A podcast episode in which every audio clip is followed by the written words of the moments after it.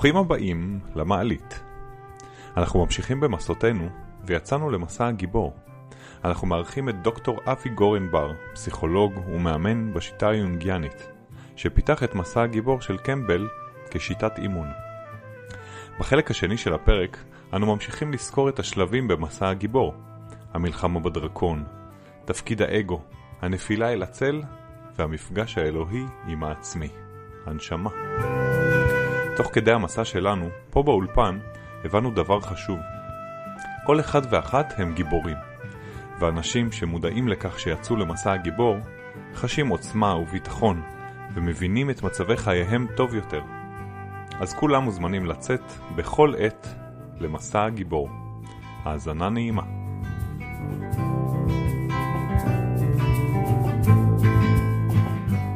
אני מתעקש שאני אעבוד איתו על בטן הלוויתן. אה, אז נתתי לדני עכשיו שלושה קלפים, שהם הקלפים של בטן הלוויתן, ומצויר עליהם אה, אייקון קטן של חרב, יהלום וינשוף.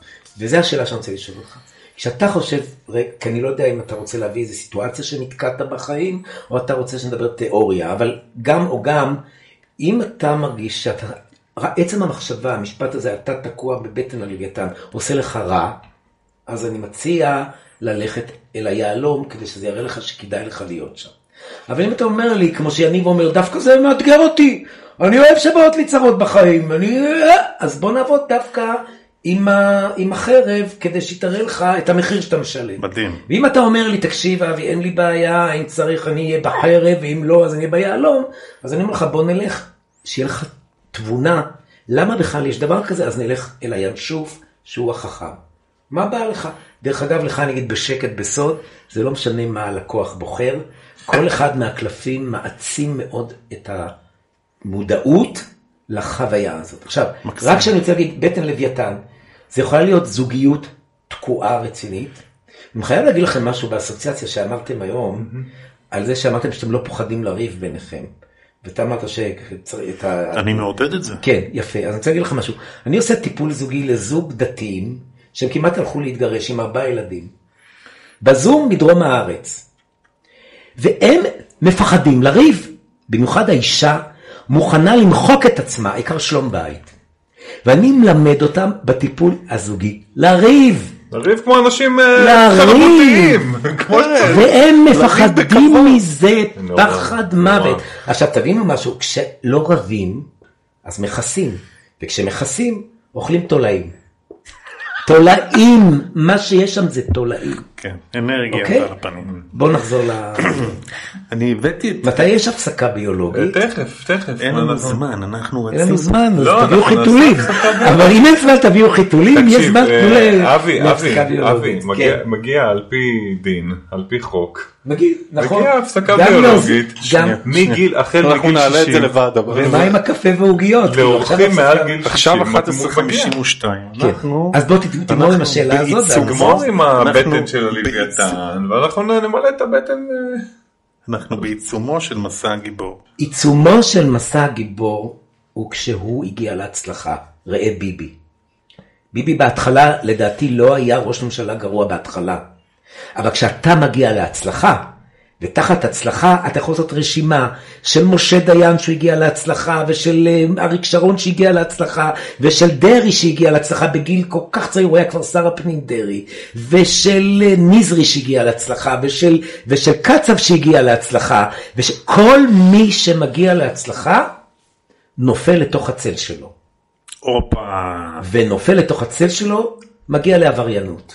כי הצל, לפי מסע הגיבור, בנוי משלושה. או סקס, ואז תראה את קלינטון, מה הוא היה צריך שהיא תסלח לי, שהיא תעשה לו מין, אני לא רוצה, זה ברנדיו פה, אבל מה, מה? על שטויות נופלים. כי יש אינפלציה של האגו. האני בהצלחה מגיע לאינפלציה, וזה בלתי נמנע, ייפול.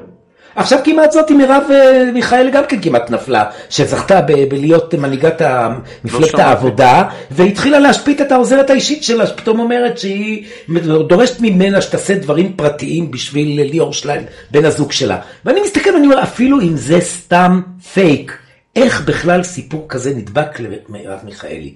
בצד, the- יונג אומר, אני מצטט, the bigger the tree, the bigger the shadow. כמה שהעץ גדול, חייב לבוא שם צל. זה אנושי.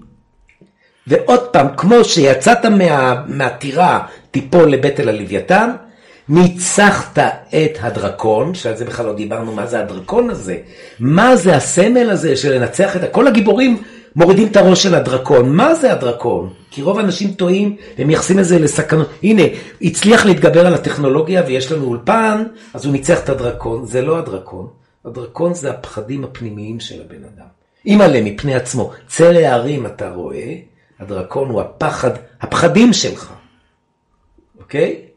לנצח את הפחד. כן. אני לפני הניתוח של המעקפים, אירחתי חבר נפש, הוא היה מטופל שלי הרבה שנים, שסיפרתי לו שאני מת מפחד מהניתוח. אז הוא אמר לי, אבי, אנחנו אצלך בקליניקה, תעשה שולחן חול. יש לי תמונות של זה, אני אראה לכם, זה לא יאומן.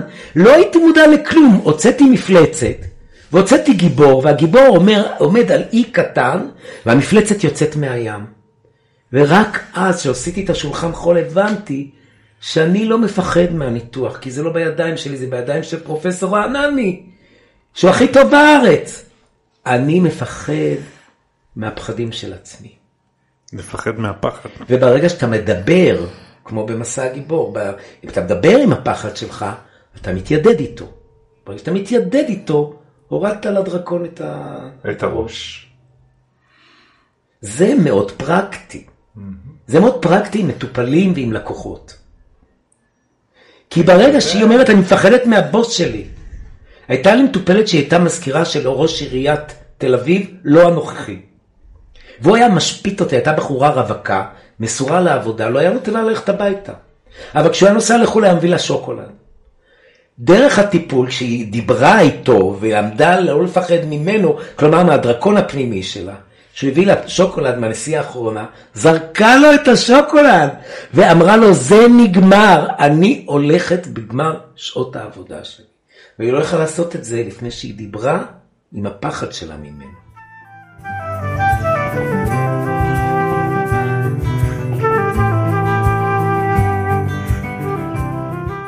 שתנסה לקחת אותנו למקומות שאנשים הכי אה, נתקעים בהם בצד, מצד אחד, שאלה מקסימה.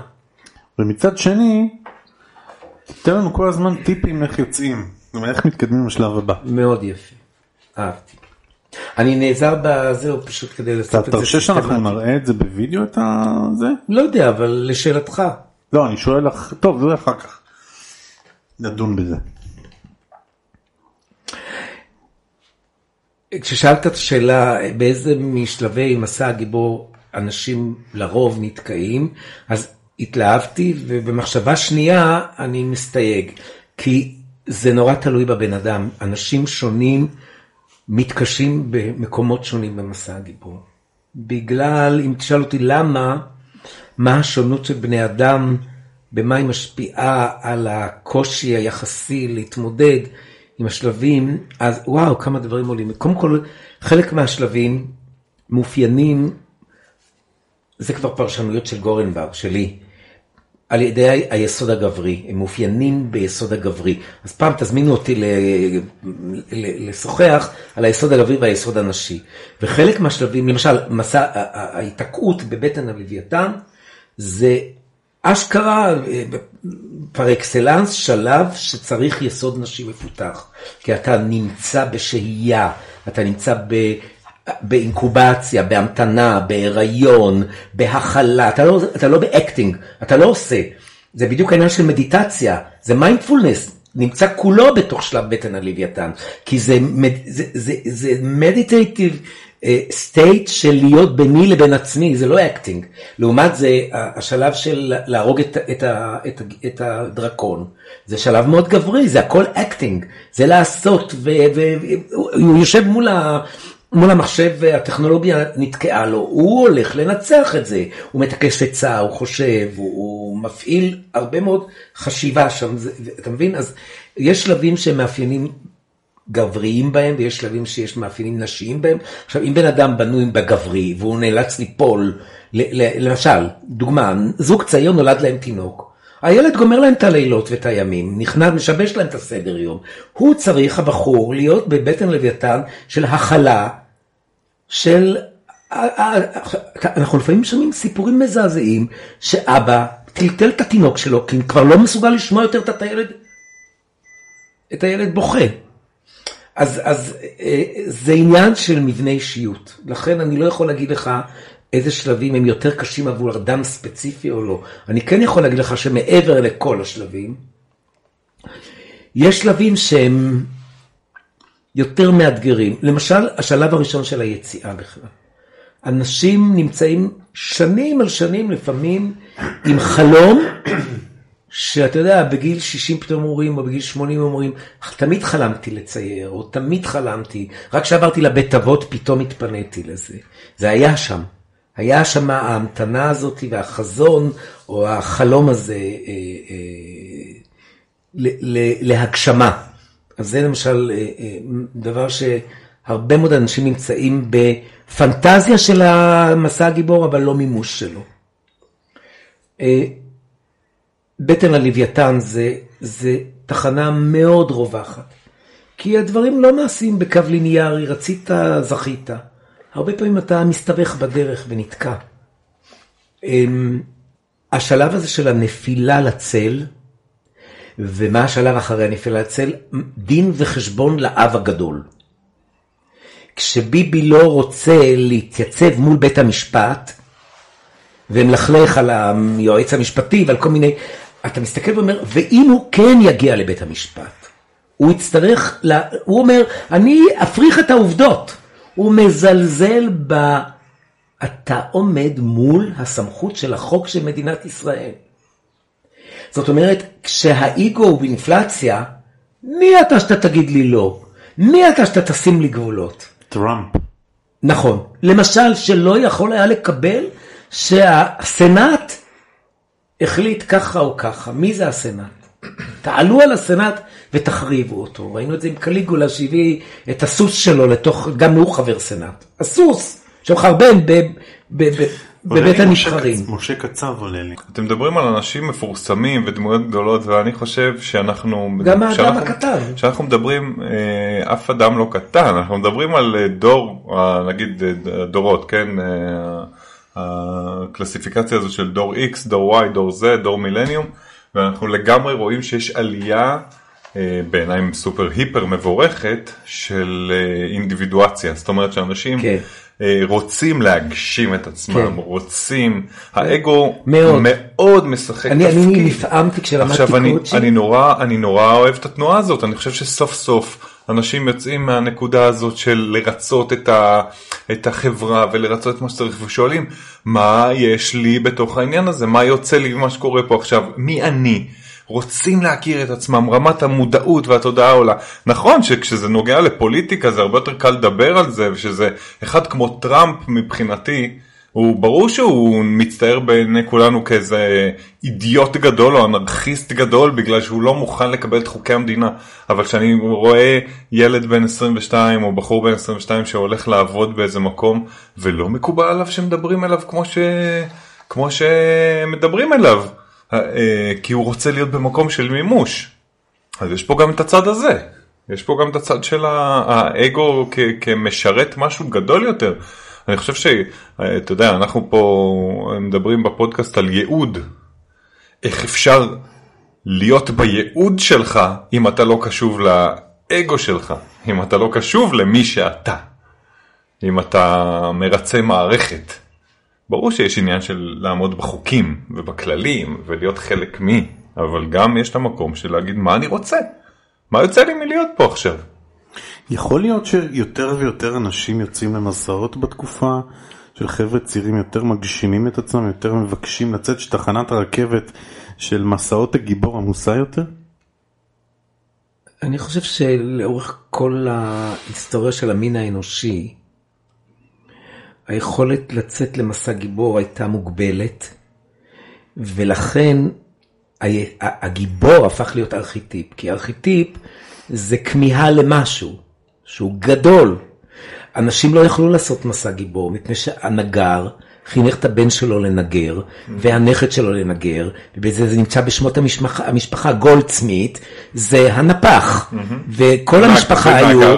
כל המשפחה היו נפחים, אז המוביליות החברתית הייתה מאוד מאוד מצומצמת. אנחנו נמצאים בדור, ובגלל זה אמריקה בראשית המאה ה-19 הפכה להיות אה, אה, גם כן ארכיטיפ של לצאת לעולם, ארץ האפשרויות הבלתי מוגבלות, זאת אומרת זה הפך להיות אה, אז, The זה היה. Dream. בימינו הרבה יותר קל, אבל אני רואה בפוסט, עכשיו בקורונה, הבת שלי למשל, שעשתה הצלחה מסחררת, למדה בבינתחומי אה, כלכלה, ומאז שהיא הייתה בצבא, היא כבר הייתה ביחידה מאוד מאוד מובחרת, שהבוגרים שלה הם סטארט-אפיסטים, והיא עפה, עפה, עפה, ופתאום עכשיו, עם הקורונה, היא כבר יושבת כמעט שנה בבית, מחפשת את הסטנדרטים המאוד גבוהים שהתרגלה להם, ולא יכולה לצאת למצע האינדיבידואציה, כי...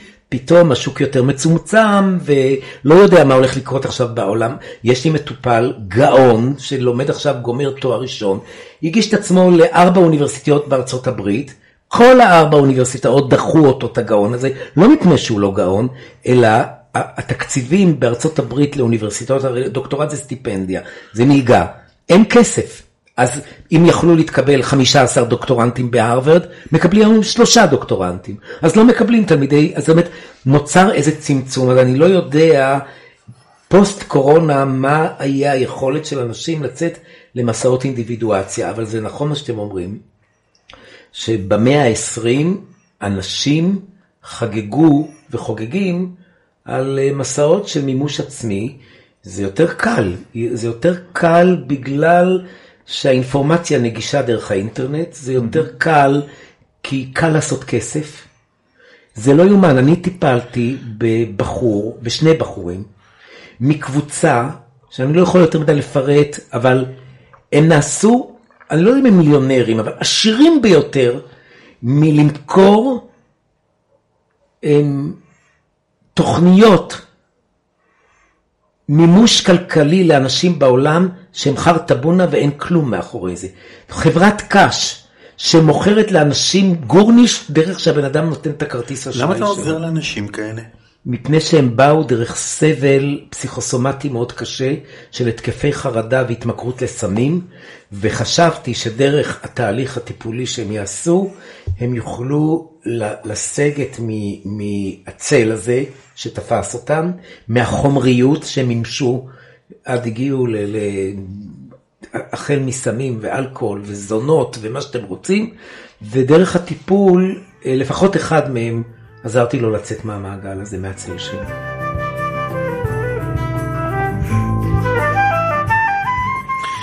יש שלב במסע הגיבור שאני מאוד אוהב שהוא רומנטי מאוד.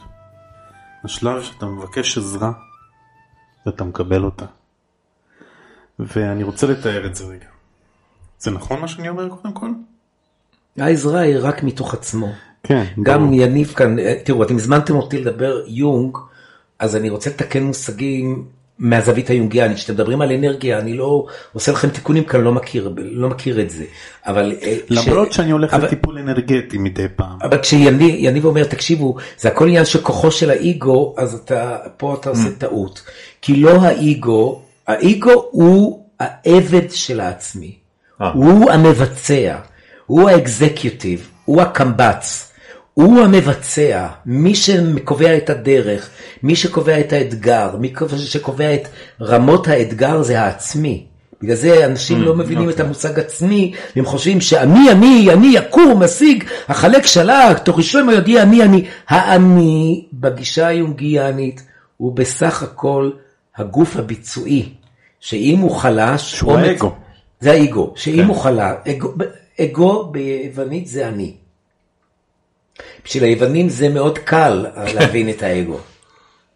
עכשיו, האגו, האגו, ועכשיו זה לא המושג הזה של יש לו אגו מנופח או אגו מניאק, זה לא, האגו הוא, זה כמו, אפשר לראות את זה כמו פיצה, זה כמו פיצה עם סלייסס, עם פרוסות. יש את. ה- למשל, אני מתעסק באגו שלי הרבה מאוד היום עם בריאות. אה, זה לעשות כסף, זה לרכוש השכלה, זה לטפח את הסביבה שאתה חי בה, זה לבנות זוגיות או לבנות יחסים אינטימיים, זה לבנות משפחה, להקדיש לילדים, זה לפתח את הצד הרוחני שלך, זה, זה האגו, זה כל זה- הערוגות. מה יש מעל האגו? אה, לא מעל אלא מתחת, מתחת. מתחת לאגו יש כור אטומי של תבונה פנימית שהיא זאת שמשדרת אל האגו עשה או לא תעשה. הנשמה. הנשמה.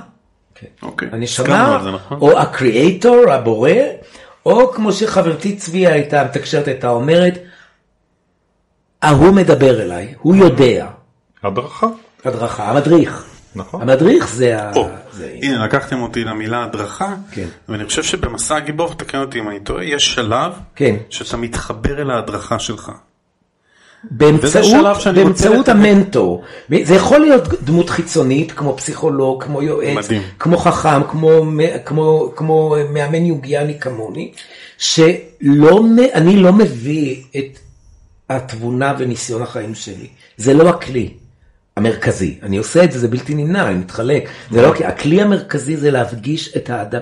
יש לי כלים כמאמן להפגיש את האדם עם עצמו. לא למה אני קורא לזה שלב רומנטי?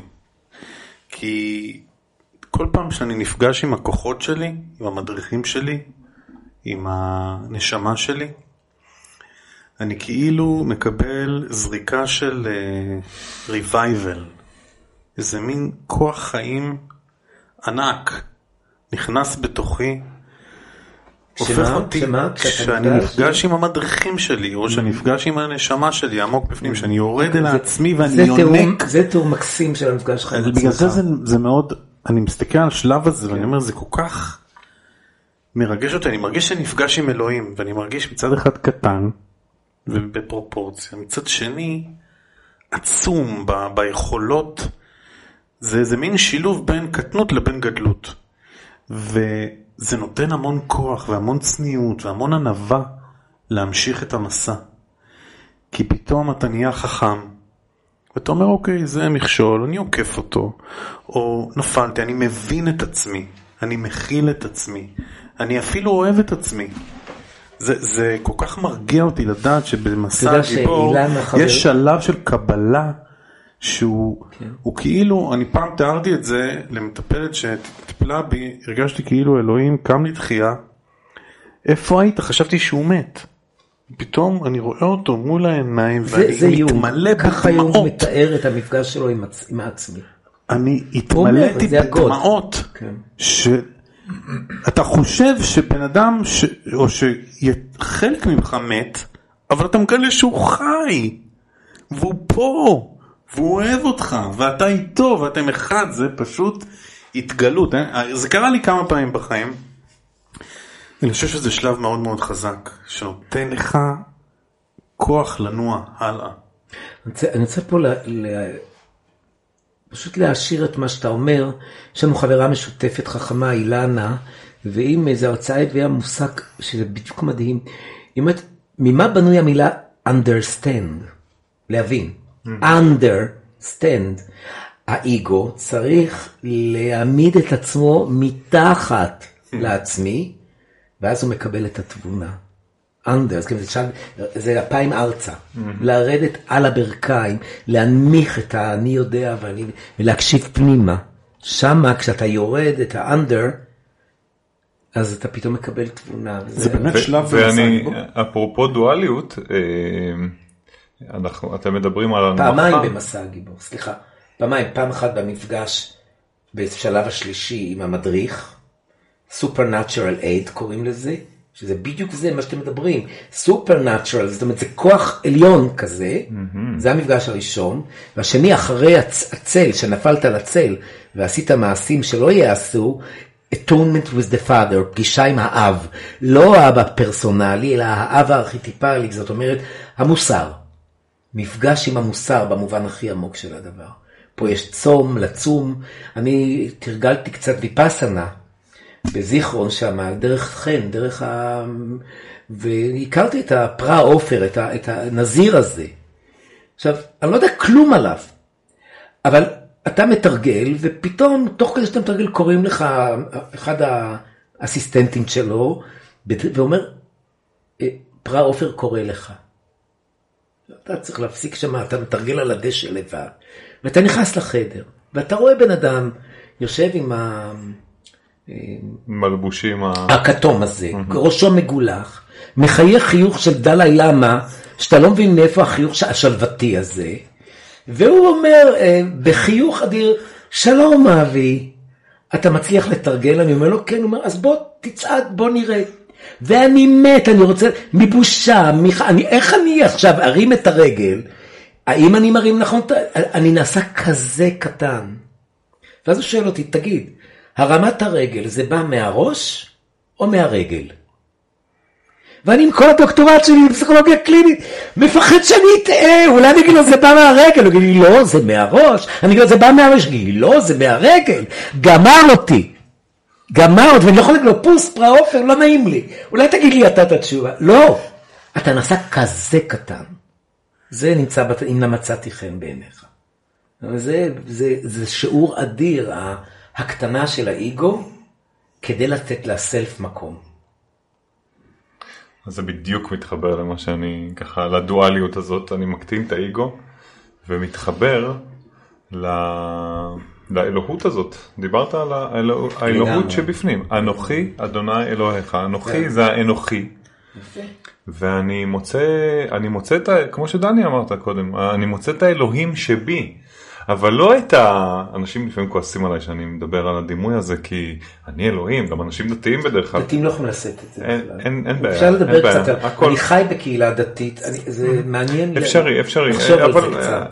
הקטע הזה של ה... של. לה... לה... לעשות מעצמך אלוהים, כן? להקביל את עצמך לדבר לא, הזה. אבל זה לא מה שאני אמרתי. לגמרי. לא, לא אני- אני- אני- אתה בא בצנעה אני רבה רואה אל את, ה. את האלוהות שבי. הרי אה, כשאומרים לאנשים דתיים אה, חלק אלוה ממעל, אז זה מאוד מתחבר, כי אני חלק מהדבר הזה, אוקיי? אז הדבר הזה חי בתוכי. והנה יש לי הזדמנות לפגוש את החלק הזה בתוכי. ולהגיד וואלה אני חלק מהבריאה אז נקרא לזה האחד זה נקרא לזה הבריאה. נקרא לזה אה, אה, אה, התודעה שכולנו בעצם מאותו מקור זה, זה, זה לא משנה איך נקרא לזה אבל אתה מתחבר באותו רגע של הקטנת העצמי או האגו סליחה האגו.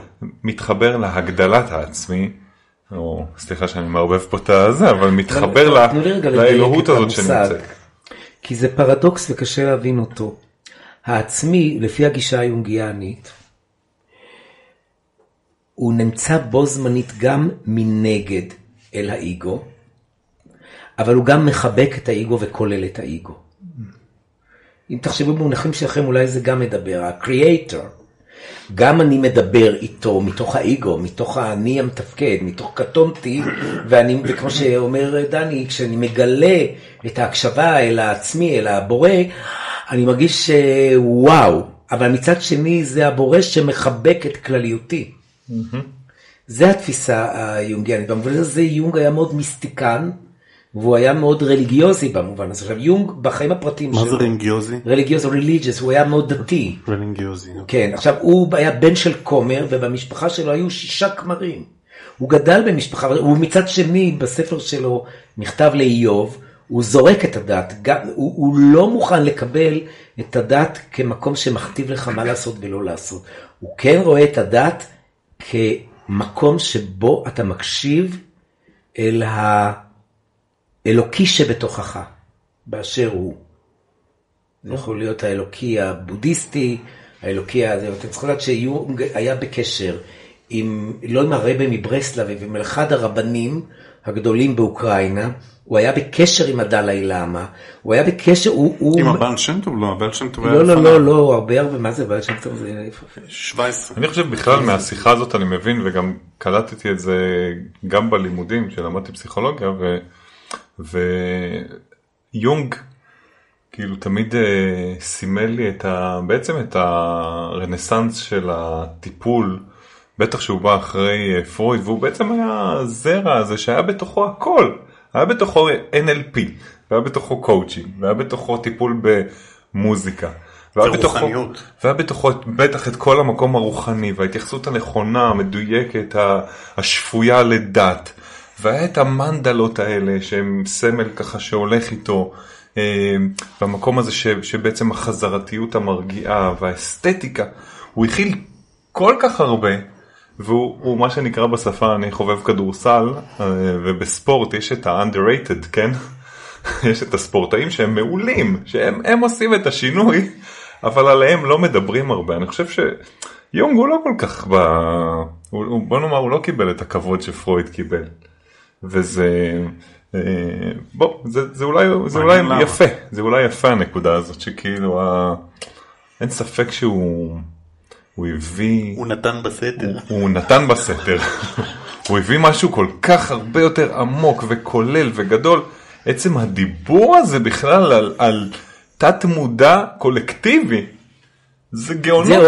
אוריגינלי שלו. זה אבל אתם- גאונות אתם לשמה. צריכים לדעת שכשאנחנו אומרים, כשאני פה בשיחה איתכם אומר יונג, הגישה היונגיאנית, אז אה, אני לא מדבר רק על קרל גוסטב יונג.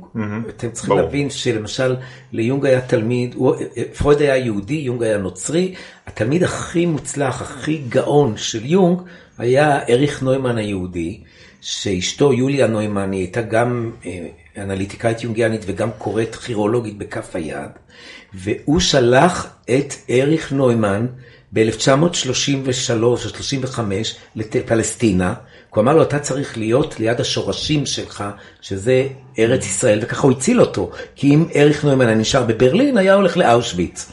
ונוימן אומרים שהוא היה עוד יותר גדול מיונג במובן הזה שהוא פיתח את התיאוריה היונגיאנית לעומקים בלתי רגילים, בלתי רגילים, ואחרי אריך נוימן יש מה שקוראים פוסט יונגיאנס, שזה פסיכו... כמו קמבל, ג'וזף קמבל ורבים אחרים, רבי... מארי פון פרנץ ואחרים. זאת אומרת, וזה לא נכון שהוא פחות מפרויד, יש אה, אזורים בעולם, כמו באנגליה, בארצות הברית, שיונג תפס תאוצה ועקף את פרויד. עכשיו, אנחנו לא מתעסקים בזה מי היה יותר גדול, זה כבר לא מעניין הדבר הזה. מעניין... אה, השלכות לחיים שלנו. נכון, ומה התבונה ומה אתה יכול אה, אני לקחת. מחזיר אותנו כל הזמן למסע הגיבור. כן. אני מרגיש שאנחנו צריכים לחזור to return. כן. אוקיי, אנחנו בול. עכשיו בשלב החזרה. התמודדנו עם השדים שלנו, עוד קצת דילגנו על הצל לדעתי, אנחנו צריכים עוד כמה להגיד כמה מילים, והייתי רוצה שאתה תגיד כמה מילים על ארכיטיפים, על החמישה המרכזיים שהזכרת בתחילת המפגש, אבל בוא נחזור שנייה, בוא, בוא נתחיל, התמודדנו, נכון? הרגנו פה איזה דרקון, לא? אבל. עכשיו הבאת שני דרקונים, אז למי להוריד את הראש קודם? ל-. מה זה ארכיטיפים?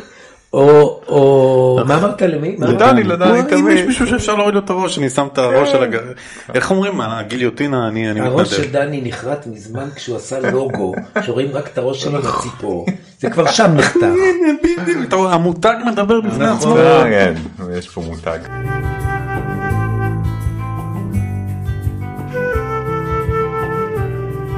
מה אתה רוצה קודם? מה זה ארכיטיפים? או לא, לא, השל- מסע. השלב האחרון. רגע, אנחנו. קודם, אני רוצה שאנחנו נדבר שנייה על הצל.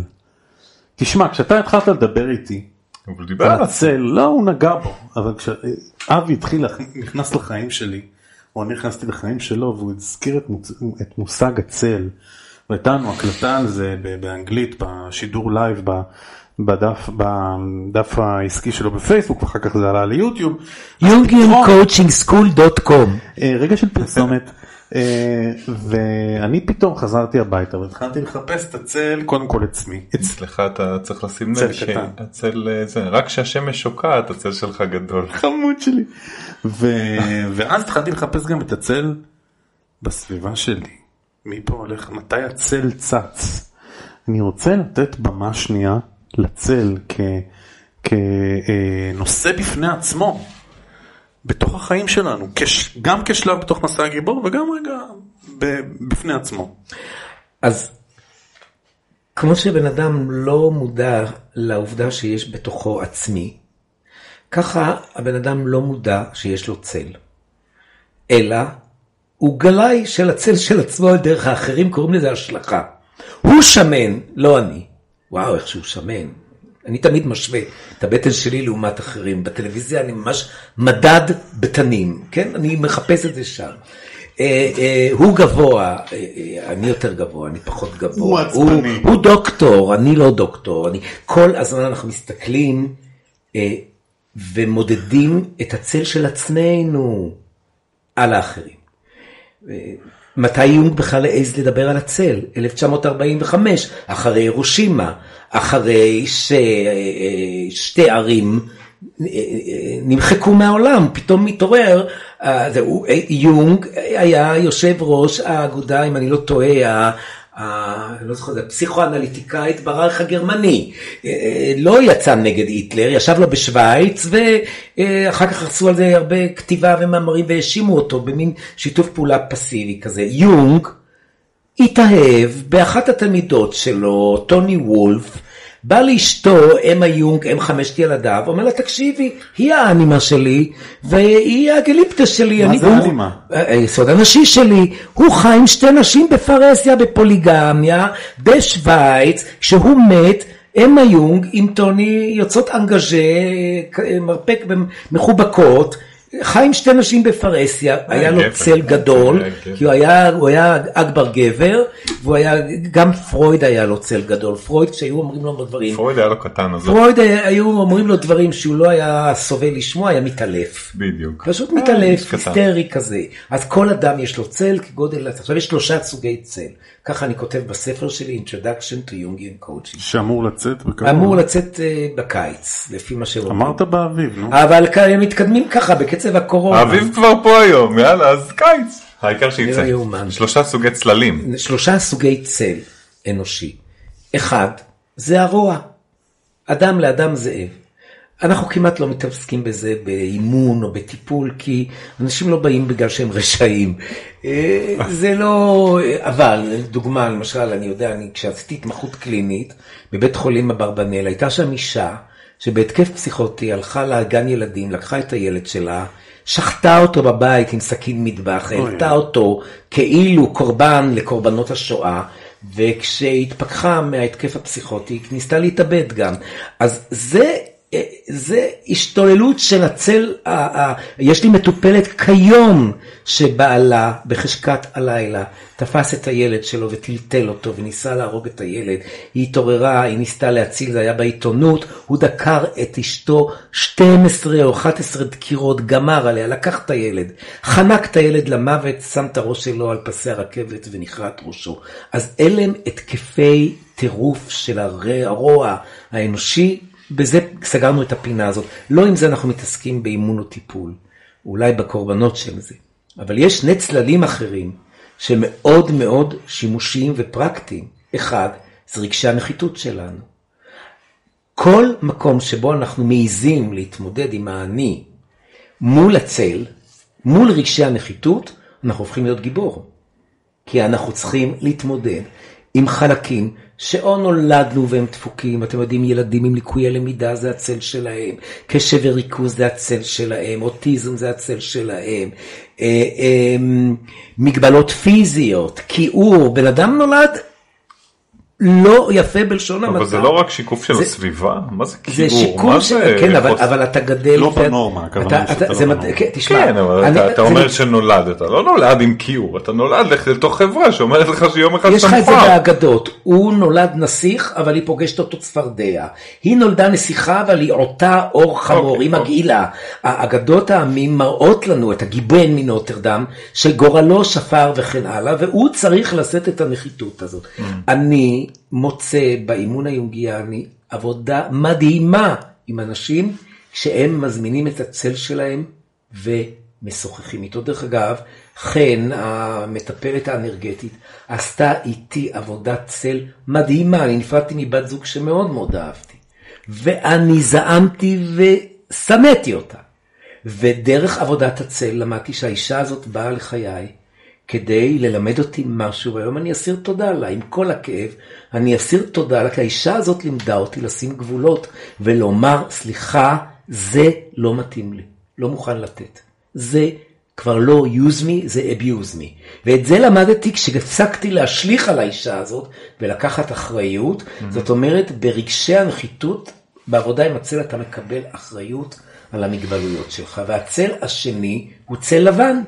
שאתה נאלץ לעשות משהו שהוא לא אתי, הוא לא מוסרי, כדי להציל את עצמך.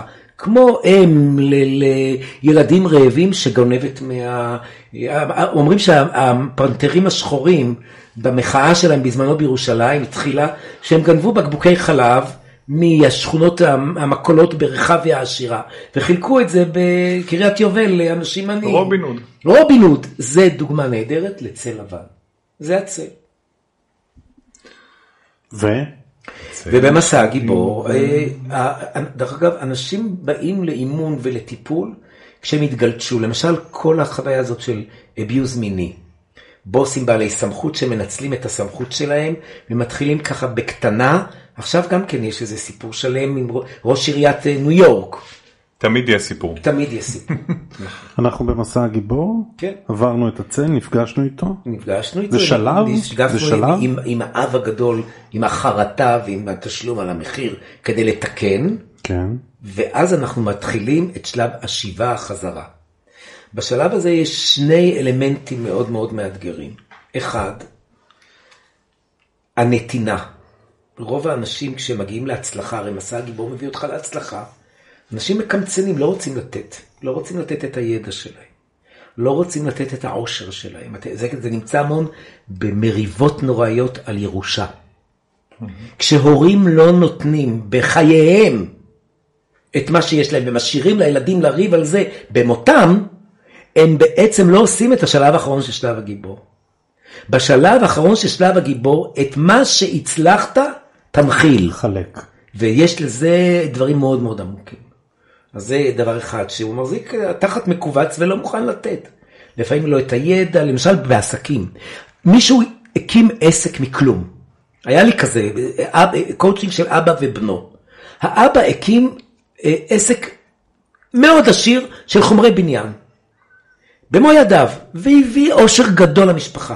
הבן, שהוא לא, לא ההכפלה של האבא, הוא רוצה שהוא ייקח את העסק וימשיך אותו, אבל הבן רוצה לעשות אותו בדרכו שלו. האבא מסרס אותו, לא נותן לו בדרכו שלו. דוגמה פשוטה, הבן רוצה בבוקר להביא את הבנות שלו קודם למסגרות החינוכיות ואז להגיע לעבודה. אבל האבא כל חייו בחמש בבוקר לפני הפועלים היה פותח את העסק. הוא אומר לו, אתה תהיה פה בחמש בבוקר לפני הפועלים. הוא אומר לו, לא. תסמוך עליי, יש פועלים אחראים ואני אפקח על זה, יש שם, יש שם טכנולוגיה, אני יכול בטלפון לראות איפה הוא נמצא. לא צריך להיות שם פיזי, האבא לא מאפשר ובז לו. ואז הבן מתחיל לדמום, תראה, הוא בוכה כמו אישה. ככה אבא אומר על בן שלא מסוגל לשחרר. כן? זה לא נותן לו לחזור. זה לא נותן לו לחזור, יפה To מאוד. return. כן.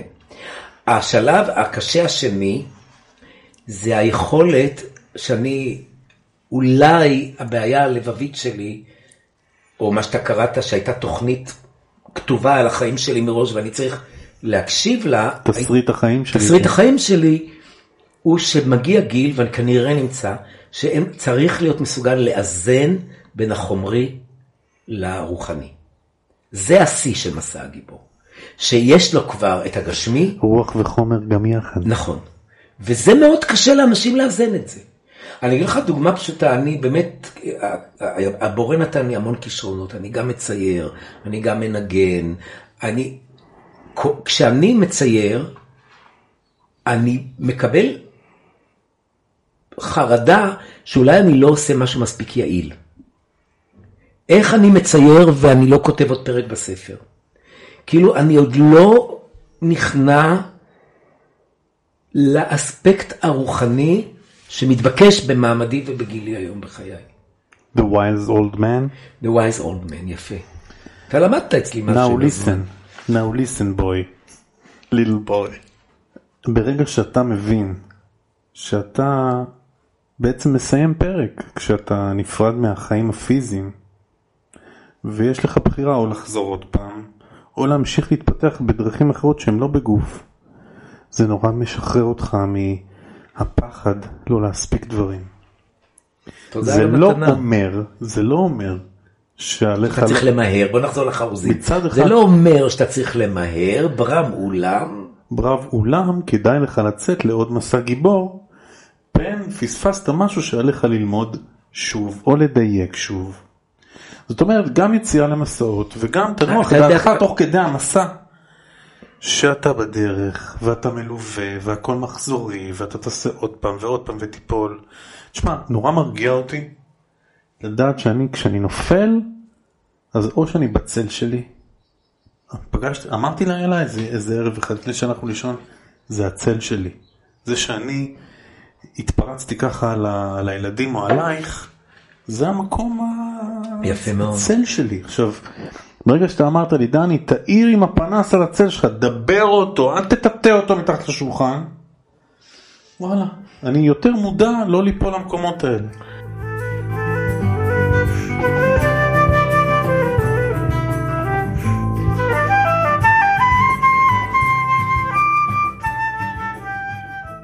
אני, אני לגמרי מבין שה, ש, ש, שהמסע הוא, הוא בעצם אה, מסע לשיפור עצמי, כן? ו, ולשיפור האנרגיה שאני צריך אה, לספק בעולם הזה, ואני יכול לספק את האנרגיה הזאת יותר מדויק, יותר נכון, אה, לעשות טוב, לראות טוב. אה, ואין ספק שההמשגה הזאת בתוך המסע הגיבור היא המשגה שנותנת אה, את אחד הדברים אולי הכי חשובים בתהליך טיפולי, אבי, וזה הקטע של הנורמליזציה, זאת אומרת לעשות רגע, לנרמל סיטואציות. כי בן אדם לא יודע שהוא בבטן לוויתן, הוא יודע שהוא בחר, הוא יודע שהוא תקוע, הוא בכלל לא יודע שהוא תקוע, כאלה. אז, אז, אז ההמשגה הזאת בעיניי איתך. היא, היא מעולה, היא מרגיעה. לנרמל רגע. אחת העבודות הטובות אגב עם רגש, כן, זה שאתה פוחד, תגיד לעצמך שאתה פוחד, אל ת... אל תהיה גיבור בקטע הלא טוב של גיבור, תהיה גיבור בקטע אמיתי. תהיה בתוך הפחד, תהיה בתוך השנאה העצמית, תהיה שם רגע, זה יאפשר לך לצמוח משם. אני מאוד אוהב את ההמשגה הזאת, ואני חושב ש- ש- שאם אם מה שעשינו פה היום יעזור ויראה לאנשים את התמרורים האלה, אתה בתחילת הדברים דיברת על תמרורים. לראות את התמרורים שבדרך. ומבחינתי הכי חשוב, קרא לעצמך גיבור. גיבור לא מלשון גבר או מלשון זה, מתגבר. כל הזמן מתגבר, מתגבר, מתגבר. אין סוף. אני מבקש שדרן שהוא ארכיטיפים. וואי, בחמש דקות. ארכיטיפים בחמש דקות, בוא נראה מה... פינת החמש דקות תן לנו את הדרן. אני אומר את זה בצנעה, כי עם כל הכבוד, אני לא אה, מוסמך רשום ל, ל, ליונג. אני, אני זנאי, אני משתמש ביונג לתרגום הפרקטיקה של... וואי, זנאי זה מעולה. כן, לתרגום, הפ... לתרגום הפרקטיקה של האימון היונגיאני, אבל אני כן רוצה להגיד, איך שאני מבין את זה, יונג מגלה את העניין של הארכיטיפים, כמו שסיפרתי לכם, דרך העבודה שלו עם חולי הנפש, שם הוא נפרד מפרויד, כי הוא מבין שהלא מודע זה לא רק מחסן של הדחקה של דברים מאוד קשים שקורים לנו, מה שמאפשר לנו לחיות טוב, אבל עם תשלום של מס של נוירוזה, או היסטריה, אלא הוא מבין שיש בנפש של האדם תכנים שעוברים אלינו לתודעה דרך סמלים ויזואליים, את זה יונג מבין ואת זה יונג בונה וכותב. ואז יונג מכיר חתן פרס נובל בשם וולפגנג פאולי, שהיה אחד מאלה שקידמו את המחקר וההבנה של תורת הקוונטים בפיזיקה. ואני רק לאחרונה התחלתי לקרוא וללמוד את הדבר הזה, במיוחד יש הרצאה מדהימה ביוטיוב של אבשלום אליצור, שהוא מסביר שביי ביי לפיזיקה הקלאסית של ניוטון, ואז מתחילים האם יש חלקיק או יש גל, ומתברר בסוף שיש את שניהם. איך זה מתקשר לארכיטיפים? יונג שהיה חבר של פאולי למד ממנו שהארכיטיפ כמו פאזה של חשמל, יש בה פלוס ומינוס. בארכיטיפ, בתבונת הנפש הזאתי, במה שאני קורא Psychic Database, שזה תוכנה נפשית שעוברת אלינו דרך סמלים, תמיד יש את החלק החיובי ואת החלק השלילי. דוגמה, האם הגדולה, היא מביאה חיים, אבל איפה אנחנו קוברים את מתינו? באם האדמה. אז יש לנו פה הדיאלקט הזה, שבעצם כל ארכיטיפ, עץ הוא ארכיטיפ, שורשיו באדמה, צמרתו בשמיים. הוא מחבר את הארצי עם הרוחני, וכך הלאה. בכל ארכיטיפ, כלומר, אם, אם, אם אנחנו מתחברים לחמש דקות הקודמות, בארכיטיפ יש גם את הצל של הארכיטיפ. לארכיטיפ יש צל. עכשיו, אתה יכול להיות, הדוגמה הכי טובה, מדברים על זה בימים אלה, מלכת האנגליה והסדרה הכתר. היא fucking ruler, והיא רולר מדהימה. אבל מה אפשר לעשות שיש לאישה הזאת צל מאוד גדול בארכיטיפ של הרולר, שלא מפותח אצלה הרגש. ובמקום שקווין אליזבת לא יכלה שיתפתח לה הרגש בניתוח יונגיאני, היא קיבלה מלוכה לפני גיל 20. היא לא הייתה בשלה לזה. והיא התחייבה לתפקיד, היא העלתה קורבן את ההתפתחות הנשית שלה. בעלה התחרפן מזה ובגד בה, והילדים שלה גדלו בלי תוכנה רגשית. ולכן דיאנה שנכנסת לארמון, שהיא רגש מהלך על שתיים, מועלת קורבן שם. אז יש לנו באמת דרמה ארכיטיפלית של רולר, של אה, אה, מלכה, שליט, כן. של שליטה, שמצד אחד באמת עשתה דברים נאורים עם כל השוק, ה, איך היא קוראת לזה? חבר העמים, ש... כן, ה-commonwealth, mm-hmm. שהקימה את ה-commonwealth וקידמה את ה-commonwealth, ומצד שני, מה שאנחנו רואים בצהובונים, זה את הצל של, ה... של mm-hmm. השליט, שהוא בעצם, פתאום יוצא שם מהדבר הזה שהם הם גזענים, הם שלטו בהודו, בפקיסטן, את כל, כל הערבים, הם שלטו באנגליה, הם שלטו בכל האור הכהה, ופתאום הם לא רוצים שיהיה להם, זה אחת הסיבות שהרגו שם את דיאנה עם דודי, היא הייתה גם בהיריון, וחשבו שיהיה איזה נסיך שחור. אז סידרו תאונת דרכים שם בפריז, ומחקו את הדבר הזה, פה עם אה, הארי ברח מהר מאוד, כדי שלא תהיה תאונת דרכים. שלא יבוא איזה שיקצה. אבל זה בדיוק העניין, כשאתה מתחבר לארכיטיפ, אתה צריך להבין שהוא דו-צידי, יש בו חלק מאוד יפה, אבל גם חלק מאוד קשה וארור. חזק ביותר. כמו החיים עצמם ממש. אבי, תודה. מאוד חזק. שמחתי להיות פה אה, בחדרך היפה, הצנוע, ומלא חום ואנושיות. עד כאן מסע הגיבור, בו אירחנו את דוקטור אבי גורן בר, פסיכולוג ומאמן בשיטה היונגיאנית. ועכשיו, חוזרים הביתה, אל בסיס האם, לנוח לקראת המסע הבא. תודה שהצטרפתם אלינו. גיבורים תהיו. תוכלו לשמוע אותנו באפליקציית ה-Spotify, iTunes, YouTube ועוד, וכמובן גם באתר המעלית ובפייסבוק. נשמח לתגובות ודעות, ותודה שהצטרפתם למעלית.